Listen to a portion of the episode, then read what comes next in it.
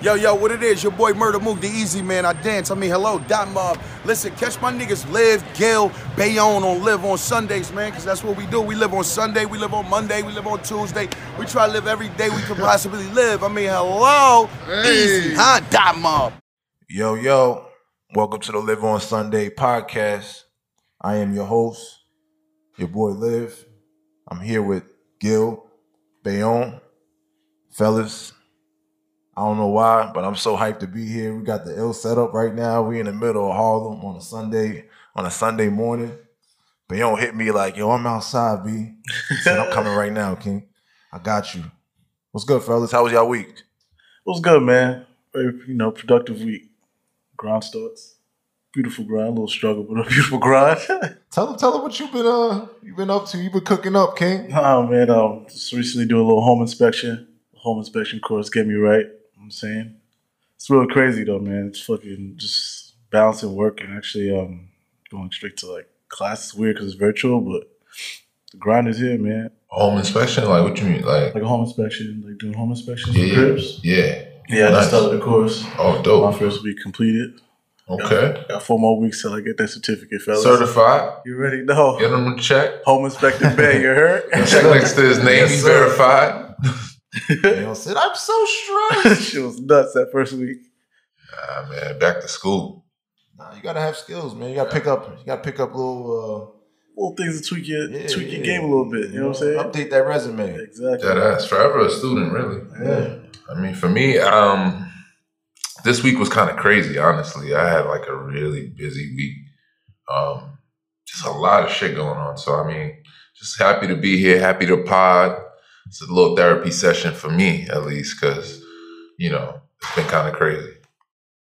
It was a wild week, man. I can't even hold you. The merch dropped. I'm in the city. I'm making this call. I'm making that call. This is like, it's just a lot that goes into this shit, man. But you know, when you want to provide quality for the people, you know, you got to do what you got to do. So, but uh, in other news, the stock market was wild. It was wild, bro. Like, the funny thing about it for me is like, everybody's a stock expert now. Like, it's, it's kind of nuts. Like you get like I mean, it's a I guess on some level it's cool. Like I guess that people are getting up on it and are getting themselves educated on on the stock market. But it's just like it's literally like a thing on Twitter or social media. So y'all, y'all think like it's a, a trend because it's like cool to do it, or do you think people actually want to learn and actually do it? Because it's always good. Like imagine like someone who's just like, oh shit, everybody's talking about it. I gotta do it because this person's doing it, and then it doesn't hit for them, and it's just like they're still kind of doing it, but they're not really like in tune of what's really going on. Because if it fails, it's like, oh, I should have never did this shit. It's only just following what other people are doing. That that's valid. I just feel like the thing the thing that goes on with that is just that like I don't think pe- enough people put enough time into like studying how to approach it, and that's why for me at least I don't really fool with it on like a serious level because I know I'm not putting enough time into it. It's not something where you can just throw money in there and think Yeah. it's just gonna come back. Like it doesn't work like that in anything. You know what I mean? You have to really understand the market. You really have to understand how it really works and how things, you know, before you try to throw all your eggs in that basket or some of your eggs in that basket. Exactly. I mean, what's the one that I want you were talking about earlier? AMC, I mean, I got into uh Dogecoin maybe a couple months before, um, because Elon Musk tweeted about it, and it was like not even. what did he say? He just was like, Dogecoin is my my favorite uh cryptocurrency out right now, and then you know how the internet goes. Once once uh, like these people have so much power, they could just say something about it, and then you know people are gonna buy into it. So he he did that. I think I bought like I put like two hundred dollars in it. It was that gave me like thirteen thousand shares, and then so the other night I'm on uh I'm on IG. It was midnight. I'm on IG and somebody put up a picture of them upset that they sold all their Dogecoin, and I was like, what? So that means it was going up. So I go on Robinhood, I check the app, and I'm like, oh shit, I'm lit. I'm lit right now. So the next day, I'm seeing the numbers going up and up and up and up. I'm like, yo, we going to it gets to a dollar. I done make I'm gonna make like thirty thousand. Yeah. But I end up, you know how it is. Like niggas see the money and just like just sell them, you know, get your winnings. And, Right. So, but I mean, I kind of came up on that one, so I ain't mad. Nice, nice. Did, did you you have to pay taxes on it when it when it um do they take the taxes out right away? Nah, I don't. I think that, that comes at the end of the year, but you have to anything that you sell before a year. Yeah, I think I don't know what the exact rate is, but I think it's like forty percent. Especially with Biden in office now, like that's that's what it is. That's why niggas like Trump because they can they would instead of charging you forty percent, yep, Trump will probably charge you twenty.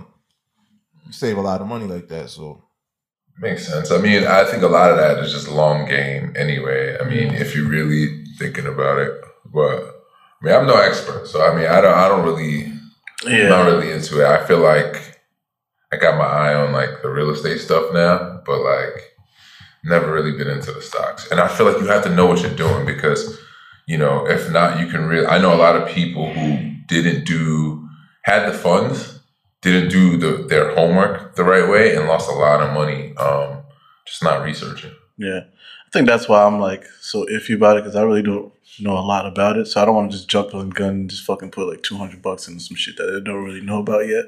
I mean, I don't know. It just takes time for me to like really just focus on one thing and then put all my chips in. Like, yo, this is it. Like, One thing though, just just generally though, uh, that I'm noticing, and you're seeing it now with the way I was talking to Pompey about this too, because we always, I don't know, we randomly just, I guess because he lives in Singapore and he'd be traveling and I'm here or whatever, but like we talk about like the global economy a lot, just like in passing. And I was just talking to him about like what was going on here with unemployment and stimulus and COVID.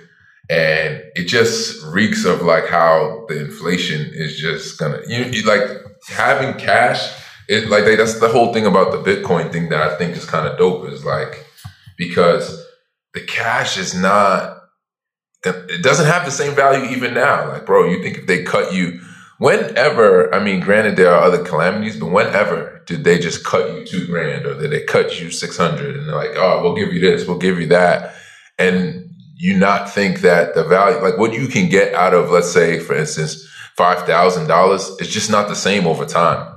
yeah, You know what I mean? It's just not. So you have to do something to, it, and let's say, uh, like, let's say uh, the price of whatever goes up, like a commodity that we use every day. Like, what, what are we gonna do? Like, how are we gonna be able to survive if they continue to print money at this level, but your, your the amount of money you make doesn't really change? And that's the that was always my issue, even with what's been going on with COVID and all this stuff. It's just like yo, the government needs to come in. That's that's what I was saying when when the shit first hit, when COVID first hit. I was like, I went on IG Live and had a few conversations about it. It was just like, yo, the government needs to do something. Like they did literally need to step in. And some people are against that. I mean, it just kind of depends on what your like philosophy is. But like, yo, bro, the wages are not going up. Like salaries are kind of like have kind of been capped for like how many years, but the cost of goods keeps going up. yeah. And yo, if rent's you think going up. everything, like think about it. Like people were not working. People were being laid off from their job. I remember I got laid off, and I was like, yo, shit. Like the cost of everything is still sky high. It's not like I can stop paying rent. It's not like I can stop paying this or whatever my utilities or my expenses are. Like, and even if you back end it, they're like, oh, okay. Like they said, they're not gonna cut off your lights in New York City, so uh, you don't got to pay Con Ed. Yo, if you don't pay Con Ed, dead ass on the back end, like they're just gonna tack it on the back end. You still got to pay it. They charge they charge interest. No, no interest, but still they tack it on on the back end. I remember what they started doing when COVID hit. I got this uh I got this bill that was like it was three times what I normally pay for one month. Wow. And I was like, yo, I called them up. And they're like, oh, well, we never read your meters. So all the other bills we gave you were projections. But we went into the building and read and read, it was an estimated projection of your usage. And we went into the building now. You know why they did that? Because nobody's been paying them because the city's not gonna cut the lights off. So now they came in the building, they say they came in the building and read the meters and hiked the price. Tell me why the numbers went back down and got regulated again. Now that now my bill is again, they read the meter again, and my bill is regular. That's fucking nuts. Like what? It doesn't even make sense. I don't, I don't get In the winter months, my shit was three times the price. I didn't even have AC on. I didn't have anything on. This is it's horrible. Yo, I, which to me is just like the point I'm making is just that like, yo, you have to figure out other streams, other ways to make money, to make your money work for you, Yeah. because like ultimately the cost of living is just not is is just going through the roof, and the more that they print money for stimulus and all this other shit, you know, Kills the value. it's killing value. it, it is killing the value, and then you got all these competing currencies. But the thing I, I realized after doing a lot of research, like the biggest expense that we all have is uh, taxes. Like that's our biggest expense. That but a lot of people don't realize that because it's not you don't directly pay a tax. You know what I'm saying? They just Comes take it out of your- your paycheck. yeah. You don't even realize it. But that's your big biggest expense, which is why, like you watch uh, Earn Your Leisure. Um, a little bit. That's I like, but like it goes to show like why having a business is kind of important because you have so many write offs. Like you can write off everything. You Yeah, can write really off could. driving. You can write off eating at a restaurant. You can even write off the business. space that you're doing your work in. You can write that off, like all that. Even if it's at your own crib, like that's workspace. If you have a little office, you can write that off. Mhm. The deductions is key. Uh, the tax deductions is key. I mean, I think about it even like now because it's like working for myself, like realizing how much the percentage of what you make was coming out in taxes. Whereas, like when you don't pay it on the front end, you just pay it during tax season, and you can, based on your write offs, like take you know offset that from what you actually made and kind of give yourself some level of a tax break. But it's just like, bro, that amount, that extra amount of money is a lot. It's a, it's way more than even when you're on. things. Like you know, I'm just thinking about that. Like when I was at my last firm, like I had like a six figure salary, and literally now it's just like with the amount of like without having to face the tax up front, it's just different. It's just a different. It's a different thing. You feel you just like the tax eats so much of it when you make a certain amount of money that it's just like like yo, it honestly isn't even that much more than what I was making before. You, how about like the new thing that they were talking about? Well, like you know, people at McDonald's and Burger King making fifteen an hour. I think Uh, uh, minimum wage. Yeah, but a lot of people were like really pissed about it because it's like the person who does customer service who makes that 15 an hour is like, so what about me? Like, you know what I'm saying? Because now they're not good. They, he's been at 15 for who knows how long. And now somebody who works at fast food is going to be making just as much as them. I think it's I think it's fair. I thought they've been moved it up though to fifteen dollars. That's what I think. I don't know. I thought they did it to like 14, but I'm not too sure if they actually did it to 14. But I don't know what minimum wage is now. I, I don't know if it's on the on the state or federal level what it is, but um, people don't make a living wage though. You think about it, like how expensive it is, like even to be here in New York City, like in Manhattan, even if you're all the way uptown, like you can't get like a one, literally a one bedroom apartment for less than like 16, 1700 a month. And that space is not big at all. It's just like, but imagine people are still living up here. I mean, they get like certain government subsidies, but like they're living up here. They got kids, they got a whole family, they got a car, maybe they got car insurance, they got all types of stuff. Maybe they don't have a car because they're in the city, but like still, it's a lot. It's a lot. I mean, the expenses are fucking high, man. The, the thing about it for me though is like, yeah, we can try to put more money in people's pockets, but that doesn't solve anything because, like, the more money people get, the more money they just spend. They just think they're in a whole new bracket now, so that they just, you know, it's like somebody that um they might get a brand new job, right? They that pays them twenty, thirty thousand dollars more. So what do they do with that money? Oh, I'm gonna get a brand. I'm gonna get a car. Uh, finance for seven years at seven seven percent interest, right? Seven. Oh, I, maybe I, I'm gonna move to a new apartment now. I get a new apartment now. So now instead of paying the twelve hundred they was paying for before, now they're paying fifteen hundred. You just you didn't change. Nothing just changed at all. You can't save more money. Like I learned, man, it's it's all about how you how much you keep. It's all about how, it doesn't matter how much you make. It's how much you Hundred keep. percent. It's funny you say it because I've been doing like this new thing where like uh, it's like a challenge every month that I do now with saving money. It doesn't hurt my pockets at all. So my first one I did for January was so day one you put one dollar, two dollar, three dollars, like that, and then as it goes up, like I think like the thirty first, you put like thirty five. But like in a month, I got a light like five hundred dollars just like that. Just throw that shit in your savings. It's just little things like that that you can keep through the year.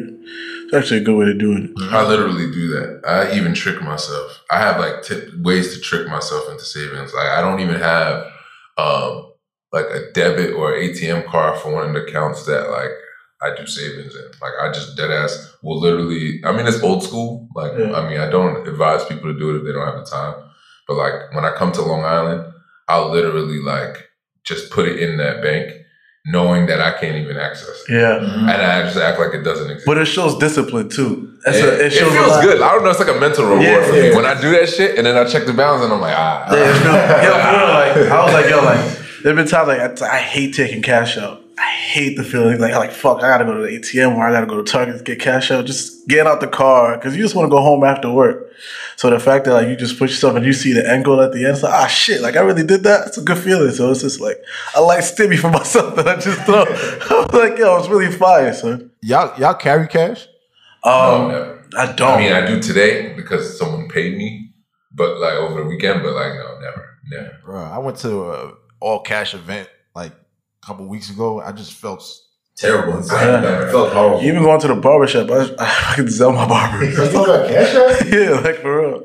Now, cash is useless. Uh, it really is useless at this point. And that's why, even to me, the like these other forms of currencies is just interesting to me because, I mean, even when we are exchanging cash, it's just it could be another currency for that matter because it's like I'm gonna send, I'm gonna cash app you, like or I'm gonna sell you, and it's just like we're not even exchanging a physical currency anymore. Mhm. It's just like it's all it's all digital. Yeah. the only thing about it for me also is like so you let's say you bought Bitcoin when it was uh a Penny. whatever, you eight hundred dollars, nine hundred dollars, right? And now it's at thirty thousand. Cool. If you were to sell though, you're just all you're getting is the American, you know, the U.S. currency. You know what I'm saying? So it's kind of like, are we using Bitcoin? To, is it just a stock that you're using in order to get cash, or is it like this is is this going to be a legit currency? Well, I mean that that's to be determined. But I think like the cool thing. I mean, I was, I was listening to it actually on the JPP. That guy. I don't know if you heard that episode. I haven't guy- heard it yet, but I'm gonna listen to it. The one before last, they had this guy on um, who was kind of explaining Bitcoin, and I thought he did a really good job of breaking it down on like how it was a currency that was created by this this person who was like an anonymous, but like it literally. Um, how can I explain it? Like he, they created the rules. Like they, you can always change the rule behind the dollar on some level, and they create they created this thing that you could like literally and that's that's the fascinating part about it is that like the rules are already written so it's like it's like its own community of things that's why like the thing with amc and gamestop was cool on some level because you got to think the game is rigged on the stock market the game is rigged in terms of like certain institutions always win you have certain people who manipulate the market regularly. Even people like Elon Musk, him literally putting Bitcoin in his like bio, Bio, yeah. like shifted, shift, it created value. So like, it was cool to see how people on that Reddit group literally community pooled and were like, "Yo, we about to we about to bust these hedge fu- funds dudes like upside the head." Like literally, they identified certain things that they wanted, and a lot of them I heard are gamers, which is why they wanted to like Game- Game- they wanted to push GameStop. And it's just like I thought that was cool in terms of like the power of like community economics. And that's why the dope thing about like even like like why do you put your money in the bank? Like what value are you really getting out of it? Them niggas, they literally take your money and then go give it to other people and lend it. it. And literally they they give you pennies on a like a fraction of a penny on the dollar that on your dollars that are in the in, in your accounts. So uh, that's why I like those ideas of like other currencies or community banking. Well, like even like Susu's, it's like it's kind of like commu- a Susu is a community bank on some level. I mean, you know, some people like it or don't like it, but it is a community form of community banking on some level. People just don't like it because they still got to pay after they get paid. honestly. After they get their bread. I mean, it's the point of it. Like you said, it's a community, so you want everybody to to everybody to eat. That's what um you you follow uh Derek Grace Nah. on IG. He's you probably seen him. He's that dude that uh he got mad tats on his face. Uh, does he have the daughter who's like he, has, teaches like, his daughter taught her like, smart like, shit? Like smart shit. They Yeah, be yeah, having yeah. guns and like his shit is nuts. But I like I respect what he's doing. He's teaching his kids young about investing and like he has like a whole community, but he preaches about like you know, community banking and like, you know, we might have a team of like seven of us, but like, you know, there's always that one one dude that kind of just has it like in the group. Like, and if everybody were to just kind of, you know, follow that, and we we all eat. Like it's like Drake, right? You got Drake, but then you got 40, and you got Oliver North, and you got took a tribe. It's kind of yeah, like, and it's funny because if you notice in all his songs, he's always bigging them up because he realizes like without these niggas, I ain't, you know, I really ain't shit. No, that's true, bro. Honestly, but that to me, that's also dope because it's like, yo, you have to empower other people around you. Like, Yeah. it's not really ill to just be up on something and not be able to like support others. Like, if you're doing something, you got merch. Like, yeah, like you gotta like uh, one of us in the community have to back that. Or, Like, all of us in the community have to support that so that um, you can continue to keep do- being able to continue to keep doing it. Now, when people outside of your circle start to get onto it, it you know it creates value. That's the thing I'm seeing even with the like opening my firm. It's like, yo, real talk. This week alone, and then the last two weeks, it's been crazy. Like, and everything doesn't always translate to business, but my phone will stop ringing. Like, and it's all people in the community. Like, it's literally you would think that people, everybody has a there's a need for some service that you provide whether it be in the form of entertainment, whether it be in the form of like business or you know a service, like whatever skill you have, you just got to know how to tap into your own community because we know so many people. Think about that. Remember, I think we were talking about that party in the backyard for uh, when I when I passed the When you bar. pass the bar, Think about how many people were there, and all of those people are have. And the thing that was dope about that party for me was when I would go around and talk to people. Like everybody has like a personal, personal relationship with me. Like, and each one is different. yeah. Like it would be like obviously cousins, family. It'd be like people from high school, people from college, people from I went to law school with, people I played soccer with. Like everybody was there. Like and so like and, and once uh, those people, once you have a service that can meet those people and you can tap into that community pool and exchange, it's the same thing with like even my mom does the restaurant. It's like, yo, it, it, it once you're servicing your community, you can expand outside as well, which is good. But to me, I'm like, yo, I don't really have to be any. I don't have to prove myself to these people. Nope. Like some of these other people, I'm there's a sell that has to happen. I don't have. You don't have to sell me on 726 if I fuck with you. Yeah. You know what I'm saying? Like I'm gonna support you because I fuck with you. Yeah. you already like, know me already. You know, and yeah. that person is go that other person who is in the circle might not even be on the inside of the circle, but just on the outside is gonna post your shit, and they may get two other people to be like, "Yo, that sweater looks cool. Like, let me get one." The power of networking too. I'm Like, telling you, I've, I've, you gotta get on Clubhouse though. I'm telling you, the Chatty House. You Yeah, gotta get yeah, on there. yeah. I uh, I was uh, to, who was I forgot who I was talking to about this, but like you know, if you ever see on like IG like artists or people that be in business, they'll say like, hey, it costs nothing to, to post somebody's. Uh, I hate that post. Shut up. But LLC Twitter.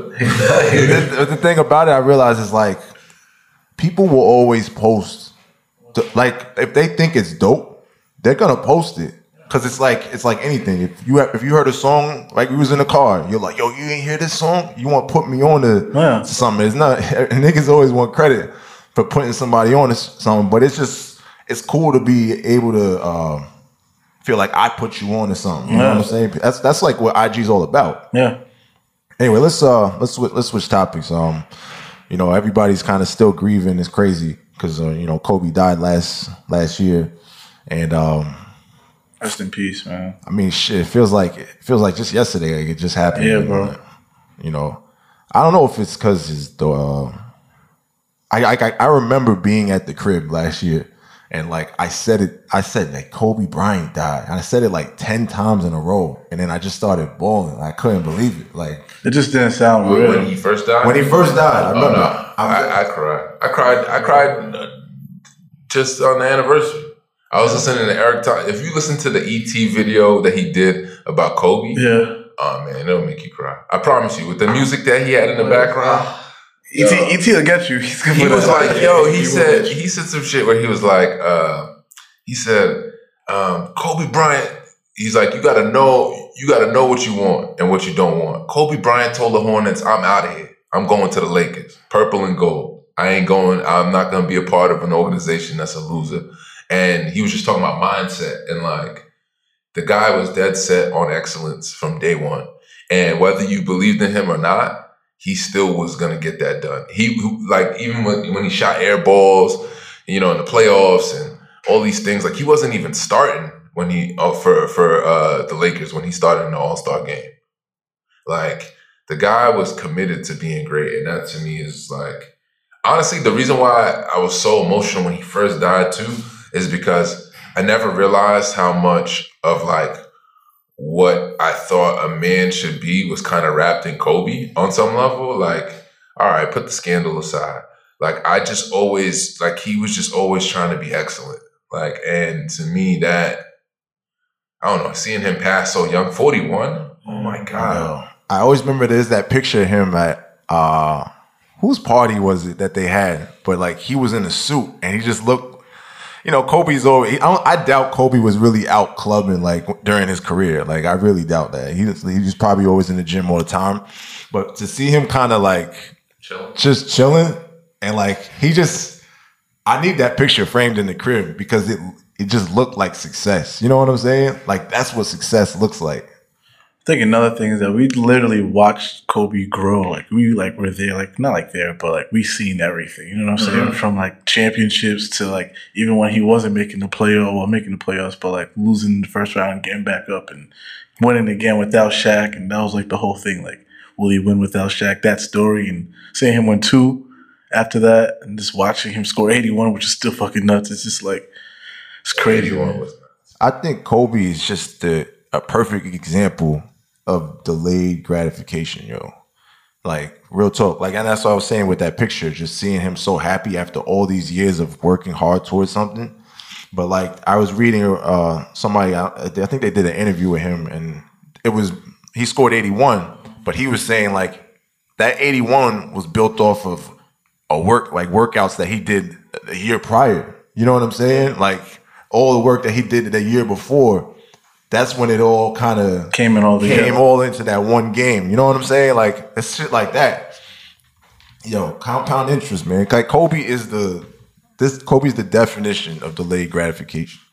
hundred percent. I think like a lot of like what I understand about training and competitiveness, like that's why I feel like I don't know, man. I just feel like that guy. I didn't obviously we didn't we don't know him right personally, but like there's something about his commitment to like training and like trying to challenge yourself and push yourself. Even when he started, you know, he, he had his own production company and he started, you know, he won the Oscar and he's doing all these things uh, even after his career. It's just like I don't know, man. I just I, I really like if I, I don't really emulate a lot of like famous people or like even like put famous people that high up on a pedestal.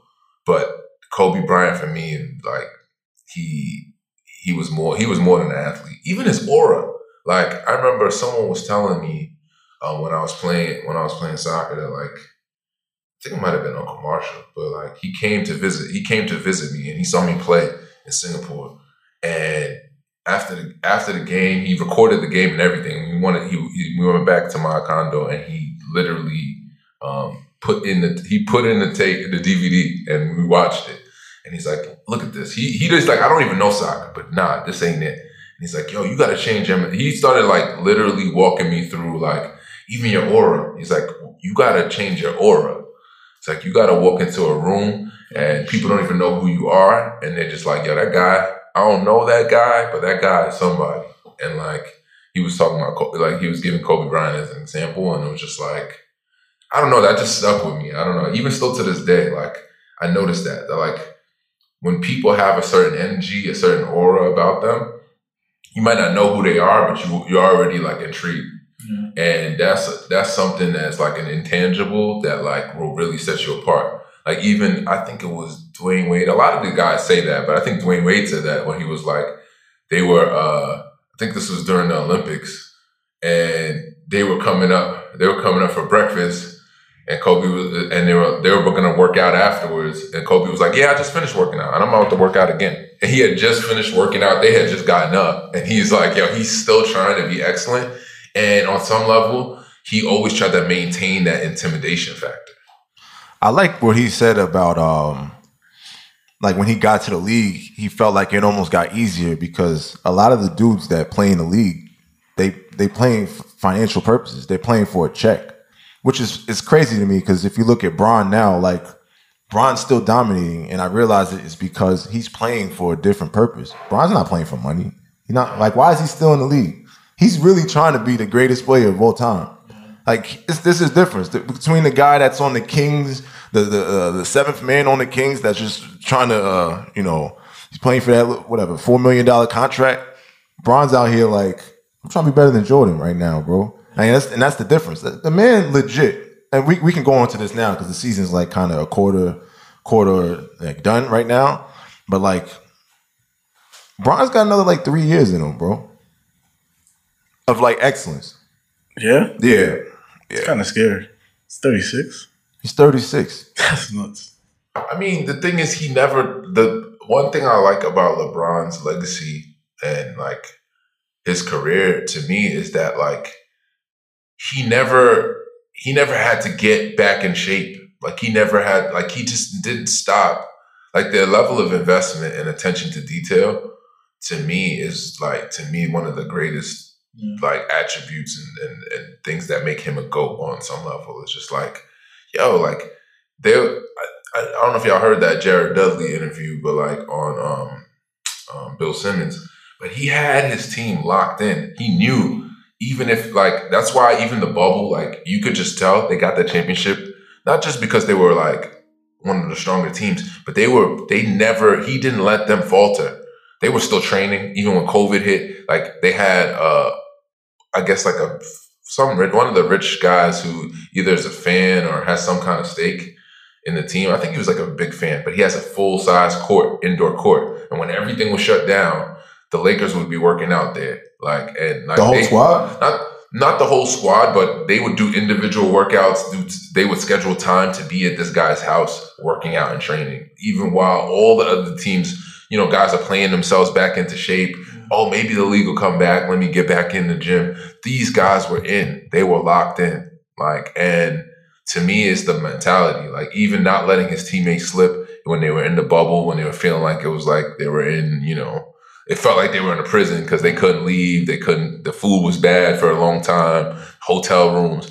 Yo, he kept them locked in, and he literally still to this like he never took a time off, bro. He never took time off. He's always fine tuning his body. Look at his look at his performance. Like I don't know.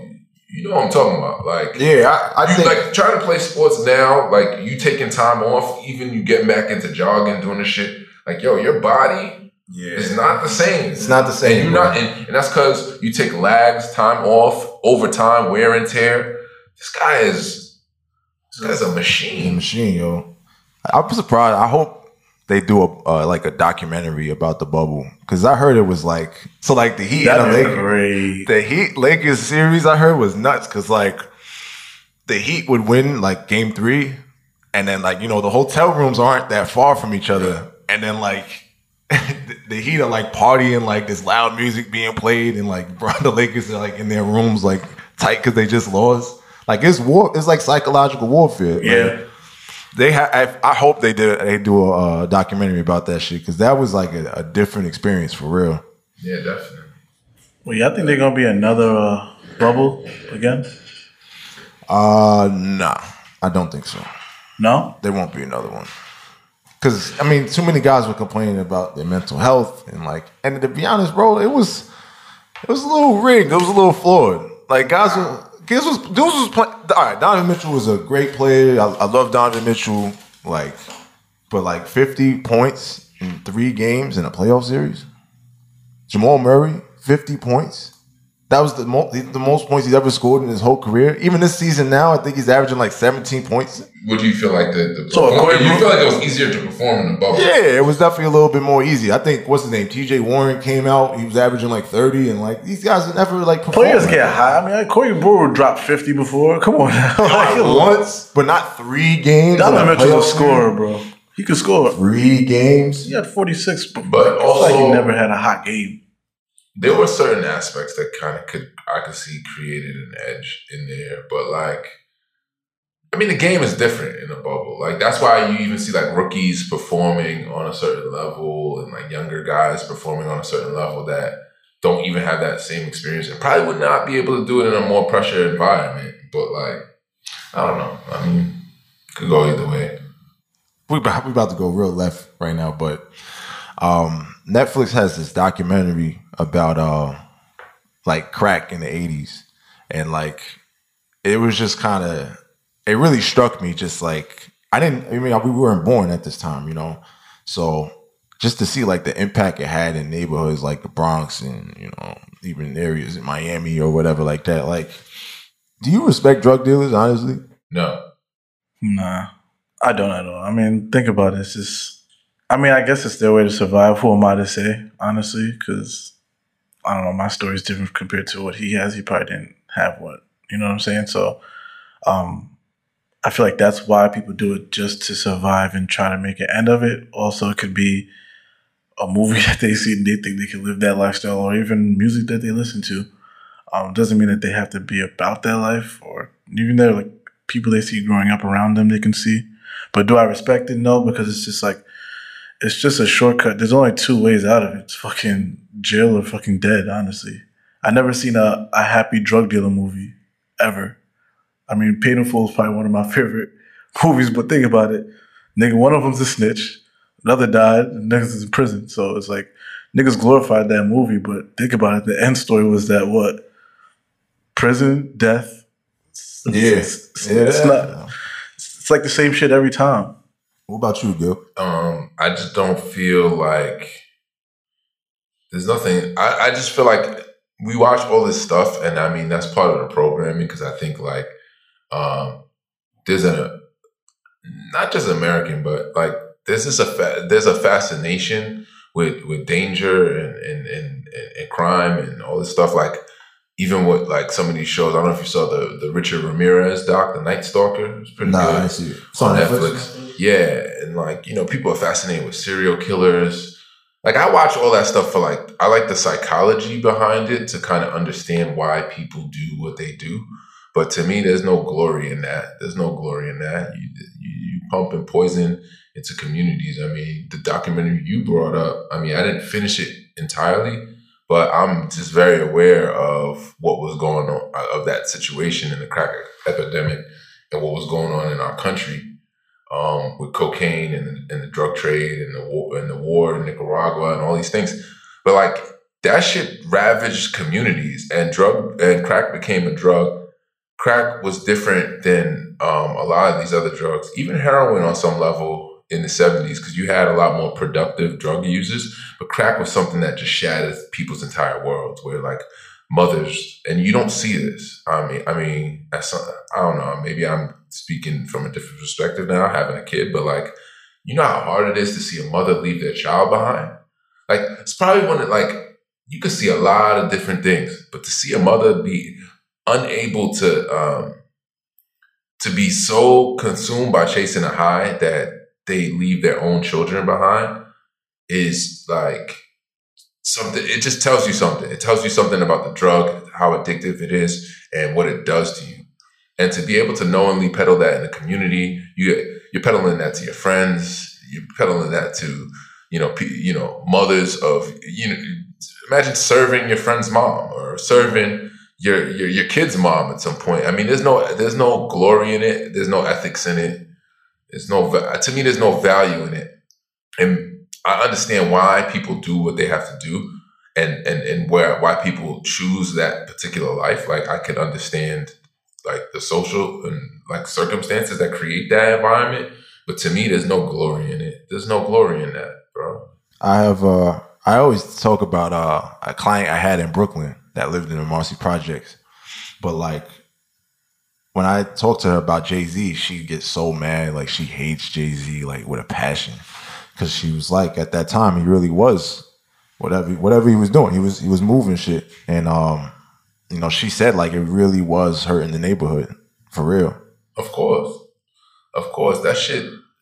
And to me, that shit, on some level, like there's so many larger players than just the drug dealer. The drug dealer is not even, when you understand the crack epidemic and what was going on at that time, like, you know that the drug dealer isn't even, the drug dealer is like a pawn. He's an employee, bro. like a pawn in the game because like when you understand what was going on with the drug trade and how the CIA was allowing this to happen, like literally allowing this to happen, um, supporting it. They had CIA agents and informants that were dropping off cocaine in planes, like you know, across this country. Like they knew what was going on. They were using this stuff to fund a war to control a country in Latin, in Latin America. Like bro, I, I. I just to me, there's no glory in it, and honestly, it's unfortunate that like people watch that and don't take the lessons from it, and as opposed they they pull it like it's a hero. Like these people become like like kind of like like they become like cult cult like they can build like cult followings from it. Like you watch Narcos and it's just like fuck man when Pablo died, fuck I felt like it's just like Y'all uh y'all watched The Wire before, right? yeah. What do you think about the um I forgot what season this was in, but um when that cop created uh Hamsterdam, Um, what season was that? I think that might have been season three. But like basically, for those that haven't watched or have no idea, in Baltimore there was there was a lot of drug dealing, a lot of shit going on at that time. And so a cop thought in his head, like, if let's just seclude an area where it's real exclusive to everybody can sell their drugs, do whatever they gotta do. And like at the time, it really did limit the crime that was in the area. But like that section of Baltimore was nuts. Like it was it was dead as hell. And like I want them to really get into that to that. Like I really would like them to do a documentary about that. Like just that little section.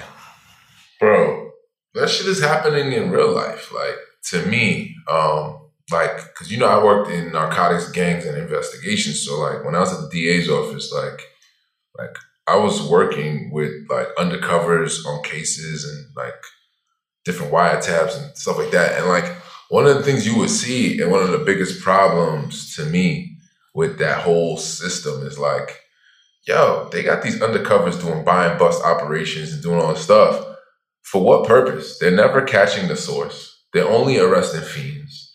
And most of the cops, I mean, once you get to start working with them and start understanding how this how the system works, these cops is making arrests so that they can get overtime, so they can make money. They're literally like if they're at the end of a shift and they weren't able to get a catch a fiend in a buy and bust operation and arrest them, they'll arrest somebody for a marijuana sale. They'll set up a marijuana sale and literally like arrest somebody, even though they're on a project. They're on a project to do. uh They're on a project to do. uh Yeah. yeah. Nah, dude. Nah, we, we not open today. Nah, nah. Yeah, that's the other side. You gotta go over there. Other side. Other side, beloved. Oh man. Make sure you time Over stamp. there. I don't know. This is a different building.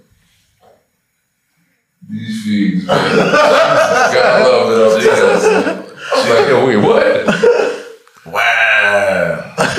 Gotta love it, man. Damn. She said what? Speaking of that, That and you see that I'm glad that just happened right there. Um, we should give some context listeners. so uh, for everybody that's listening, um, you know, we're out here, you know, just trying to complete another episode of this pod. And uh, you know, we get a random tap on the window from a very nice, very nice lady. You know, she's just trying to get in the building. Unfortunately, and it, the building ain't open to her today, man. Um, she got her five dollars on She got her five dollars, and you know, she ready. Yeah, to, after she got the five dollars, she wasn't concerned with trying to come into this. Yeah, she, know, she wasn't worried about it no more. But you see, like, after watching that crack documentary, it made me realize maybe we should have we should have because fiends have such a bad there's a bad stigma to fiends, but like it's not like they wanted to be a fiend. You know, they just they just tried it out one day and that's it. Yeah. people don't understand addiction. Anyone can have an addiction to anything, and like you got, honest, unfortunately, like you said, there's like a stigma, but really, it's like when we understand addiction, we understand that it's an illness. Like it's really an illness, as opposed to like uh, you know, people people used to put the onus on like drug dealers, or crack or crack fiends for using crack, or like you know that whole that was like a narrative that was like being spun by the by the government on some level, like crack moms and and, and welfare people. Like it's all when you understand what's really going on there, you understand there's so much more to that. There's people who are highly functioning. You know, Marion Barry, freaking mayor mayor of DC, was caught on video smoking crack, like, and then got reelected. Like, I mean, they I don't know if there's a documentary on him, but they should be. It's- That's wild. it's, yeah, look it up, Marion Barry. Fiends came out to vote. Yo, they had they have footage of him smoking crack. You can see it on YouTube. That's It's nuts. like you know, but it's just interesting. Wait, they have it on YouTube. The I think it's video still of on. YouTube. Yeah, it's a live video that that went that went viral. Someone caught him on camera smoking crack, and later on he was reelected. Hmm. Wow, nah, nah, the fiends definitely came out in droves for that nigga. Nah. All right, so COVID going crazy right now, and the government bringing out them vaccines, and all you see over Twitter is, "I'm not taking a vaccine. I'm not taking that. I'm gonna wait on that. I'm gonna wait." But you know, I, I I'm- I'm kind of one of those people. Like, like even when the PS5 come out, like I'll wait till the first wave comes and see what the problems with it, and then you know try to cop it after. So, but uh, y'all y'all taking the vaccine or what y'all doing? I'm gonna wait on that. Um, reason why, I mean, just it's just so many different cases that I'm hearing, so I don't know what actually is going on. Supposedly, a doctor recently took the vaccine and he passed away. So it's like I'm hearing mad different stories where people are like, "Yeah, I just got vaccinated." They're like tweeted all caps. I'm like, "All right, congrats, I guess." like, just be still wear your mask though, just like you know what I'm saying. So I'm I'm still gonna wait on that. Another thing I was like curious is like, would you recommend your parents get it first before you? Um, I mean, I don't know if my parents are going to be up to take up to taking it. I mean, I think my dad said he would take it, but I mean, I'm I'm taking it. I'm just I'm just to wait probably another like six to eight months of testing just to see what to see what the feedback on the data is in terms of like like legit science, not no anecdotal shit. And that's why I don't like sometimes about like Twitter. It's like a tweet will be go like viral, like maybe not even viral, but like you know how like your timeline it just gives you things that other people you know Yeah. liked. Um, I and remove see, yeah, man, you'll see like stuff where people be like, oh yeah, this guy took it and he died, and Yeah. this one, this one died after this one, and this one had this. That's anecdotal. That doesn't really like. That's not legit science. That's not data, bro. That's not real data. Yeah. And to me, I understand why you know in the black community people are skeptical of any vaccine, for that matter. But like when you understand what germs and like diseases and uh, viruses have done to the world, like that could that this is not new. Like pandemics are not fucking new. And honestly, the only way we've ever been able to level a virus or pro like uh, or any high level germs through vaccines. through vaccines. Period. Like this, like there's nothing else to like talk about. Like people don't know, understand what polio was about because it's been wiped out. But that was a legitimate thing that was decimating like society. Spanish flu, smallpox, all this stuff wiped out whole like large percentages. The Native Americans were literally like partially wiped out as a result of it. And there's so many others like that. So it's like the plague and like all this other stuff, like uh, leprosy, all like You ever seen? I feel like I'm always referencing some type of movie or some shit, but like, there's this movie called uh, the Dallas Buyers Club. Yep. It's with Matthew McConaughey.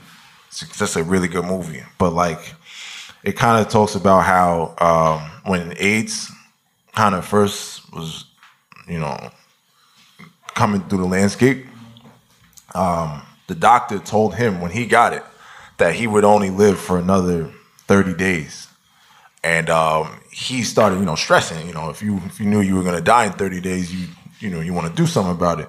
So he found another doctor that I guess got in trouble about something. You know, it's like it's like the black market that gave him some like you know whatever medication to kind of help him you know be all right.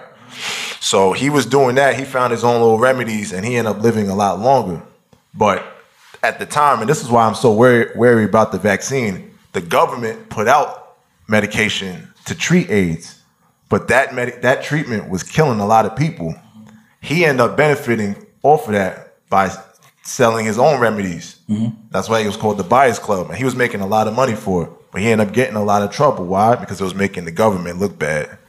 Well, I mean, I guess like the Buyers Club. One of the things that um, you're right, 100 percent in terms of like the medicine. Uh, the first uh, medicine that they were rolling out was having some serious negative effects, and like later on, they was proven to not be an effective treatment.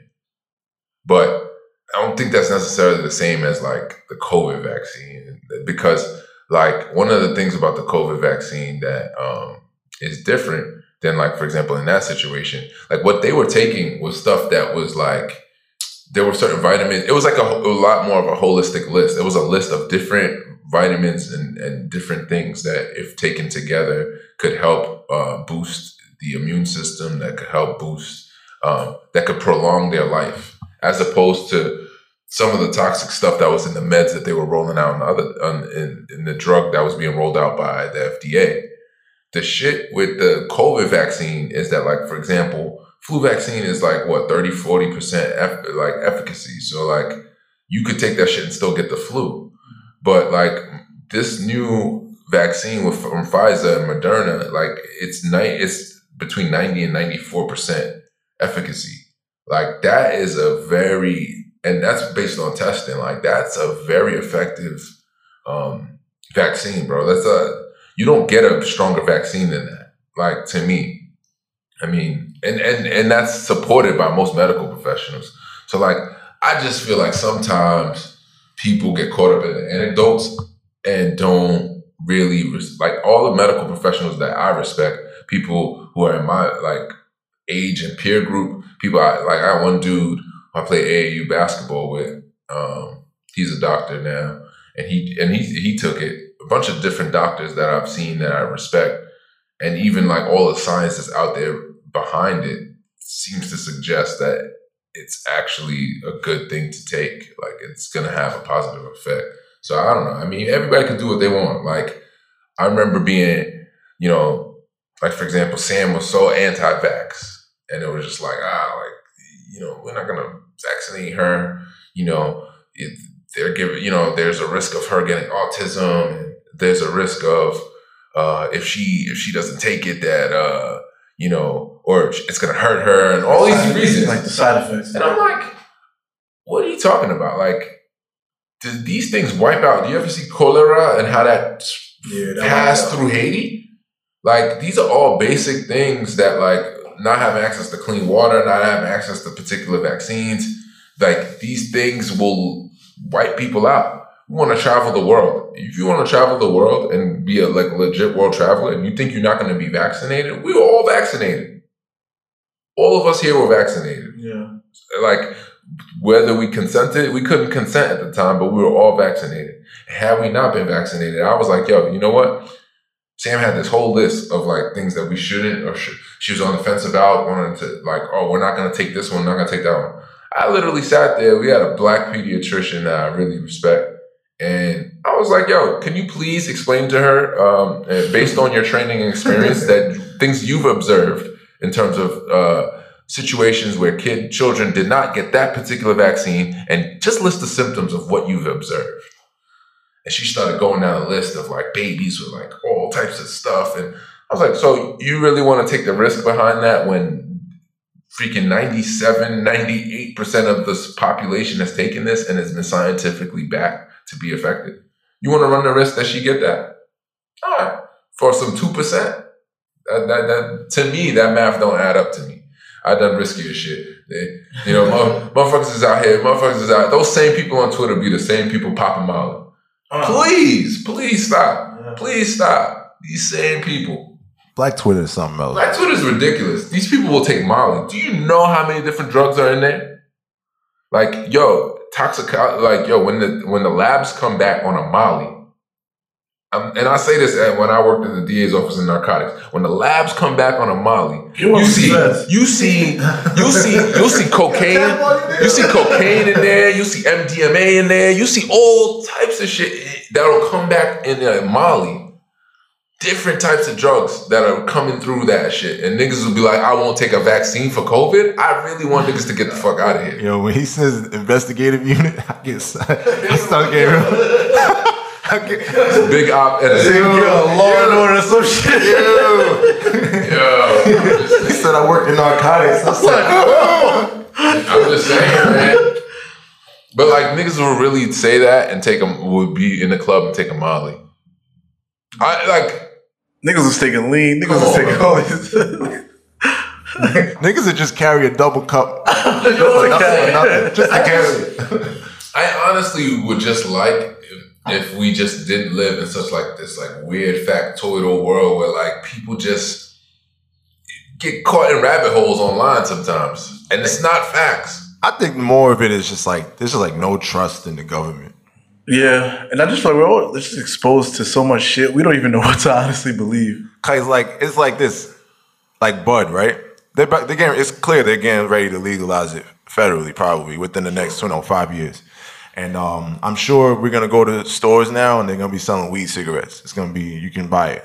But I'm thinking in my mind, black market's still gonna be lit. Cause like, who's like, if you're a real like pothead, like you really smoke, like you're not gonna be you're not gonna be willing to trust what the government's pumping out. You're gonna want to fuck with somebody that's Yeah, but it's still private. It'll still be private, private industry. Like for example, like if you go to Cali or you go to like a dispensary or you go to a different location. I mean, it's just being it's federally accepted. Like it's or you know what I mean. It's accepted on the federal level in the or on the state level in these states. But like, does that mean it's not necessarily? That's what I'm saying about the vaccine. It's like, yo, because we have because of our system being free market, like yo, Moderna and Pfizer. I mean, you could they're private companies, whether you think it's government or not. Like it's still we live in a in a privatized healthcare system. So like it's still a private company. I mean, you still like whether the government the government might regulate it because they regulate everything. Like the shit we drink, the shit we eat, it's all regulated.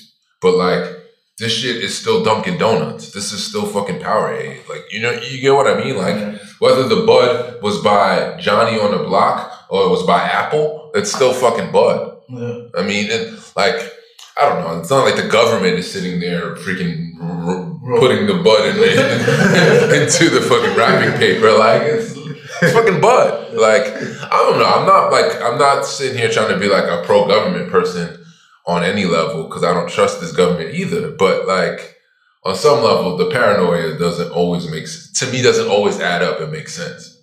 Like yo, the bud that they're gonna sell in there is the same way you go in there and buy Newport. Newport is regulated. It's still poison. It's still poison, but it's just accepted by like it, it's been passed through because tobacco has like big control in the government. But like for real, for real, you can go there and buy a cigarette. You can buy. That's like saying why why would I go to the store and buy Tito's or why would I go buy Ciroc? It's the same shit. I know, but it, but that's because, and I'm sure people get over that as the years go on. But shit, we've been, you know, banned for what? How long? Years now. Years. It's been a long time. It's So been, you think they about to roll out the poison to kill us all in the new weed? No, I'm saying like, I'm sure, um, because all right, so like with prohibition, right? People were probably still drinking alcohol, but like You gotta be low. they, they had to, you had to, either I don't know if they knew somebody that was It was making it. bootlegging. Same, yeah, exactly, same thing. So, and then f by, when the government finally allowed it, I'm sure niggas didn't just jump into the store and started buying it. They would probably like it probably took a couple years for, for everybody Well, to kind of. Uh, after prohibition, the black market wasn't totally killed, but they did. People just went back to the store and purchased it because it was there was a time where they could purchase it. You know, where they could purchase it. Yeah, I mean, I don't know. There's always going to be a black market for anything, but like. It's just interesting how the philosophy changed, which I think was kind of hypocritical because, like, you think about how many people are sitting in, in in prison right now, even on the federal and state levels, behind weed, and marijuana sales and, and Still have charges when they get out.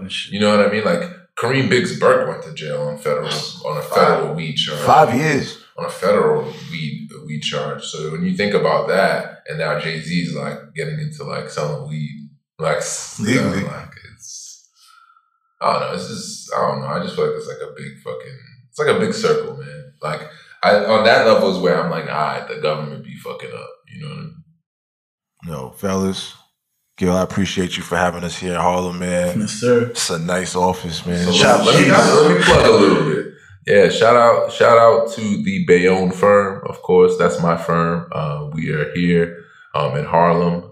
You know, hit us up, 1850 Amsterdam. Definitely hit us up if you have anything in terms of a criminal matter, personal injury that's auto accidents, slip and fall, um, whatever you know type of injury case come in for a consultation, as well as immigration work. We do removal defense if you're in proceedings. Removal proceedings. Hit us up if you're in. If you're you know trying to find a pathway to lawful status here in this country. If you're trying to get a green card. You know, or you know, you might have been a victim of any kind of abuse or cruelty. Hit us up, um, 929 333 6497. You a theme song out that one. Y'all ain't right.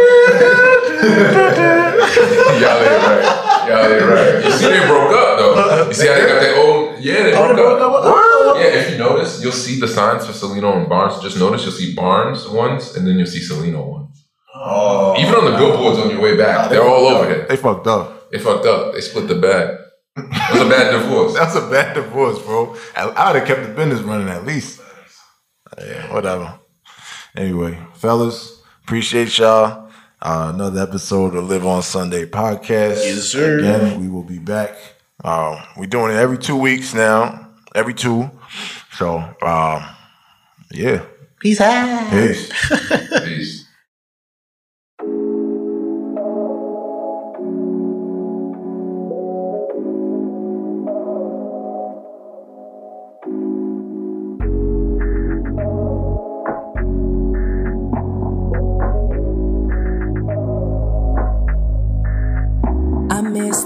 Nights we spent together. Doing just whatever. I thought that we would last forever. Hand in hand, just together. Baby, I miss you. Do you miss me too?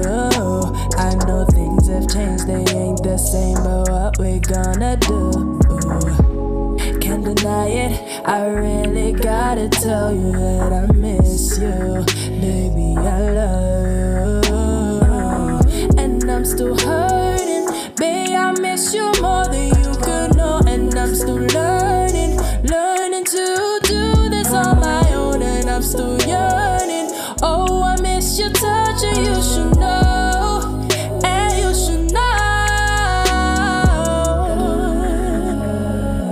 Nobody else. I've never loved someone this much. That's what hurts the most. What hurts the most. We don't even stay in touch. Baby, I miss you. Do you miss me too? I know things have changed. They ain't the same, but what we gonna do? Can't deny it. I really gotta tell you, I said it's true. Baby, I love you. And I'm still hurting. Baby, I miss you more than you could And I'm